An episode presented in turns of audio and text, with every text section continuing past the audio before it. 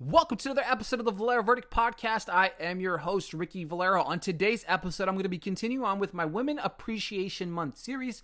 Throughout the month of December, I will be sharing interviews with women in different walks of life. Today, I have a special guest. She's an actress. She's also a fellow member of the Rizzle platform, um, Francesca Di Paola. We talked about her Homes for Veterans charity organization. We talked about her acting, and we talked about her career as a collective whole. I hope you enjoy this interview. Today, I'm interviewing actress uh, and a good friend of mine, Francesca Di Paola. Uh, how are you today? I'm doing amazing. How are you? I'm doing good. I'm doing good. First off, I want to thank you for taking the time to do this interview with me and being a part of my Women Appreciation Month series for the month of December. Thank you for having me. I'm super excited to be here. This is very cool. Um, so my first question, it's an easy one. Um, who is Francesca? Where were you born, raised, and stuff like that? So I'm from Jersey, um, you know, a Jersey Italian, like I'm very stereotypical. If you ever watched Jersey Shore, like that was my family, literally. So stereotype is very true. And then I moved to the city. I studied acting at Marymount. Um, so I, I do love acting. And then as I got older and I like kind of found my way through acting, I still, I still do a lot of acting stuff whenever I can, but I really got more into hosting stuff. So I was doing a lot of like, kind of, I did like a backstage thing at New York Fashion Week. I had a show uh, called Crazy Cab Stories that I really liked. I was interviewing like cab drivers and people on the street about issues with like Uber when Uber came out, because I'm old and I don't know if you remember when Uber came out.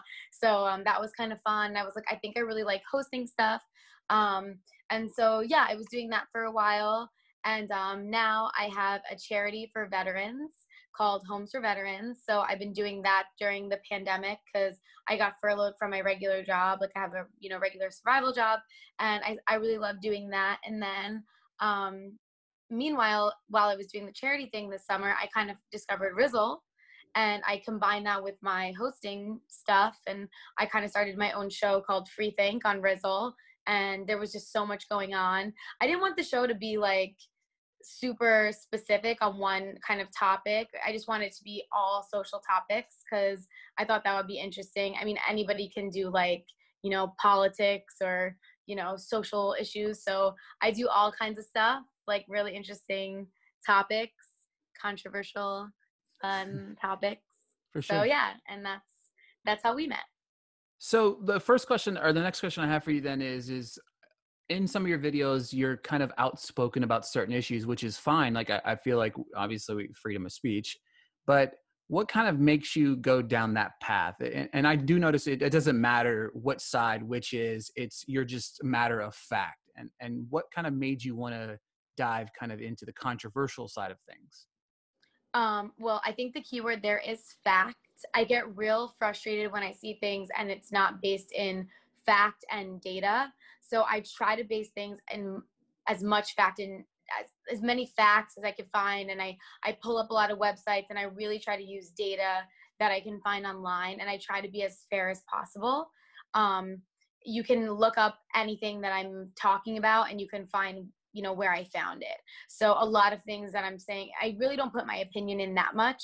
Once in a while, I'm, I might throw my opinion in at the end, but I really, really try to keep it in fact because so much stuff online now is just hearsay. Somebody will say something, it will be a complete lie.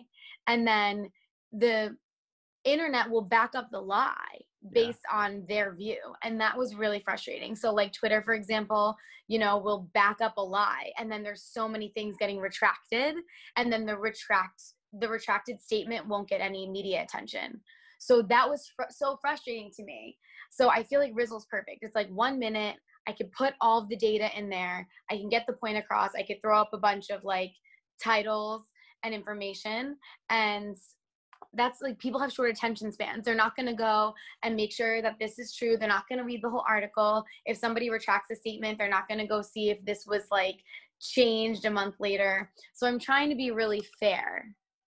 It makes sense for me. Like one of the biggest problems I have nowadays is when people get their news from social media, right? You know what I mean? Like you'll hear something, you'll be around yeah. people like, did you see this? I'm like, yes, but did you read the article? Like right. the headline, the headline, the headline's everything. And that's, I understand that's part of journalism, right? Journalism right. is to have that catchy, crazy headline so people can click the article. But sometimes in this day, people, like you said, short attention span, they see the tweet.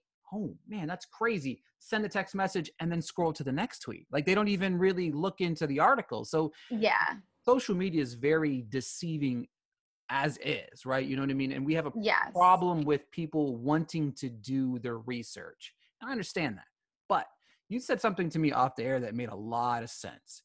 It's okay not to have an opinion, right? Yes.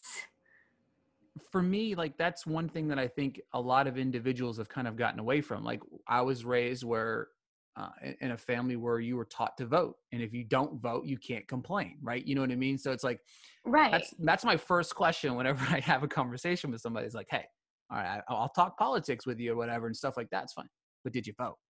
Mm-hmm. And if they say no, I'm like, conversation's over. You know what I mean? And I understand the old adage, my vote doesn't matter. It's only one vote, and that's like I don't believe that. You know what I mean? No. Like, our voice right. matters, but how we use our voice is something um, that is important, right? Yeah, and I think, you know, social media plays a huge role in this, right? So we all have a phone now, and we all think that we are the greatest person. Everybody's really narcissistic now. Everyone thinks their opinion is the greatest opinion in the world, and everyone thinks they have to say something. And that can become dangerous, because it's like, just because you have a platform doesn't mean you should just use it willy-nilly. You don't have to have an opinion on every single thing that happens, and no one should be telling you that. So if you really love animals and that's your thing, like you can stick to animals. You don't have to have an opinion on Black Lives Matter. And that's what I was saying to you, you know, prior to the recording, the phrase white silence is violence is dangerous, because if you're a twelve year old, you have no idea about anything about life yet. Okay. You have never worked. You have never paid taxes. You don't, you've never been in a job environment. Like you might have never even like come into contact with a Black person. Like if that's, if you live in a, in a community that's mostly white people, like let's be real. I know like that's a controversial statement, but it could be true. So white silence is violence. That's like a crazy thing that's going on right now. And, um, that's just, it's, it's forcing people to do something that they might be uncomfortable with. And then they're, go, then all these riots are happening, right? Like, do we see right. the results? So it's dangerous. Like, you don't have to have an opinion on every single thing. You don't have to have an opinion on the election. Like, you don't have to have an opinion on religion if you weren't raised religious. Like, right. you know, it, it's crazy. Like, just because you're on social media and other people having an opinion, like if you love fashion, you could just do fashion and no one should tell you like, well, you need to use your platform. Like you might be viral on TikTok for fashion. So you don't have to have an opinion on Black Lives Matter just because you're a fashion person. Like, n- no, don't let anyone tell you what to do, including me. Like, you know what I mean? Exactly. So yeah. And that's the thing. Like whenever I was, I always have a problem with uh, religion and politics. Obviously that's the big one, right? You know what I mean? Everybody has to force upon their opinion about these right. things to you. I, I think you believe whatever you want to believe, but we should have civil conversations about it, right? It's all about the willingness to learn, and not anybody's willing to learn. People are just listening to talk. And, that, and that's the biggest problem. Um, There's one thing I, you touched on a little bit, but I, I would love to know more about it. This Homes for Veteran thing. Explain the idea behind it, the thought process, what it does, and stuff like that for us. Uh, so my dad founded the charity almost ten years ago. And basically the V A, the veterans, um, the V A is what the veterans use to get their like benefits and stuff like that. If you don't know what the V A is, it does. Um, and the V A is great. So they do a lot, they do what they can, but they can't do everything. So we kind of fill in the cracks for the V A. If a veteran is having trouble getting a ramp, if they have trouble getting a roll and shower, anything that creates a barrier-free environment for disabled veterans, we can go in and fund that project. And um, it really makes a big difference in the lives of these men and women who served, you know, for our freedom. And um, I I can't tell you, like, these little things that you take for granted, you know, just like being able to shower and not worry about falling down, like stepping into your tub to shower. A lot of these um, men and women, they can't even step into their shower. So we'll take the tub out and we'll do the roll and shower, and it's a, a big, huge impact.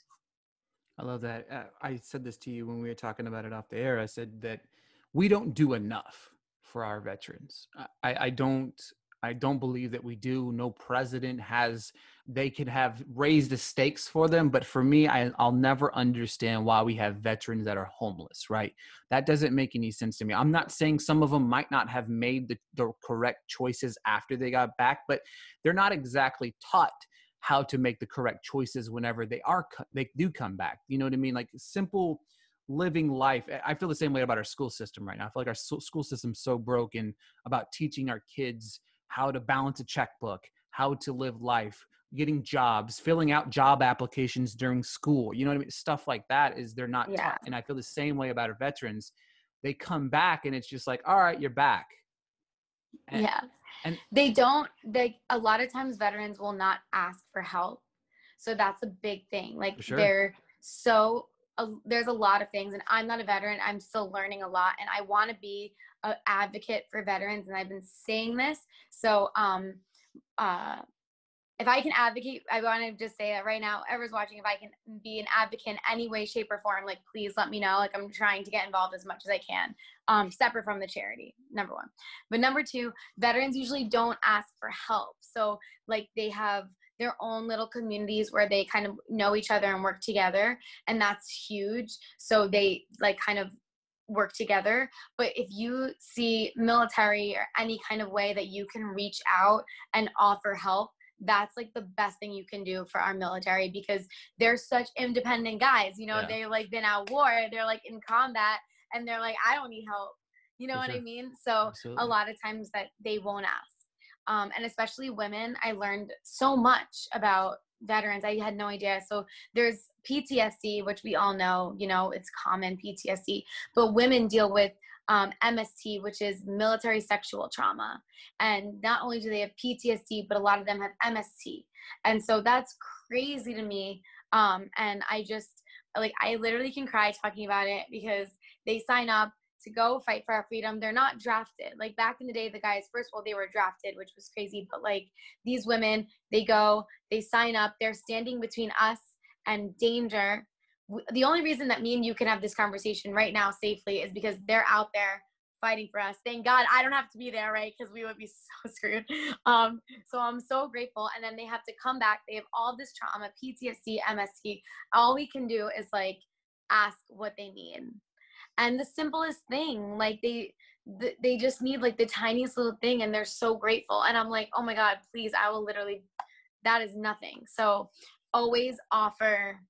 If you want, like, you know, if you're looking for some way to help, oh my God, just offer, because they're not gonna um, ask. Absolutely. Sorry, that I, was like a rant. No, you're fine. You're fine. So I got a couple quick fire questions here for you before we go. Um, these are some some fun ones, some interesting ones. But my first one to you is, describe Francesca in one word. Chaotic. Something you've learned throughout this quarantine?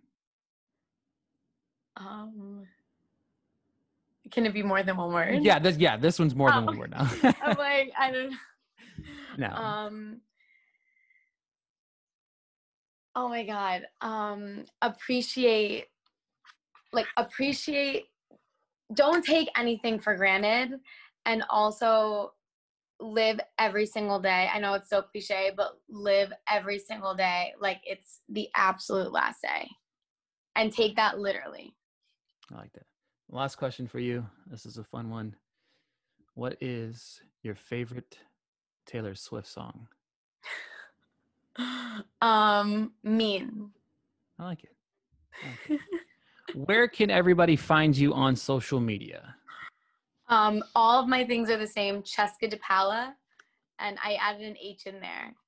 So it's C H E S C A Di Paola. That's my Instagram, that's my Twitter, and that's my Facebook. And, oh, but my Rizzle is actually different. So my Rizzle is at my favorite commentator. Yeah, I love that. Whenever I saw it, I was like, yeah. wait a minute, how do I find, oh, there's yeah. my favorite commentator. Uh, my favorite commentator is my Rizzle, and that's the one you want to follow. Absolutely. Thank you for your time today.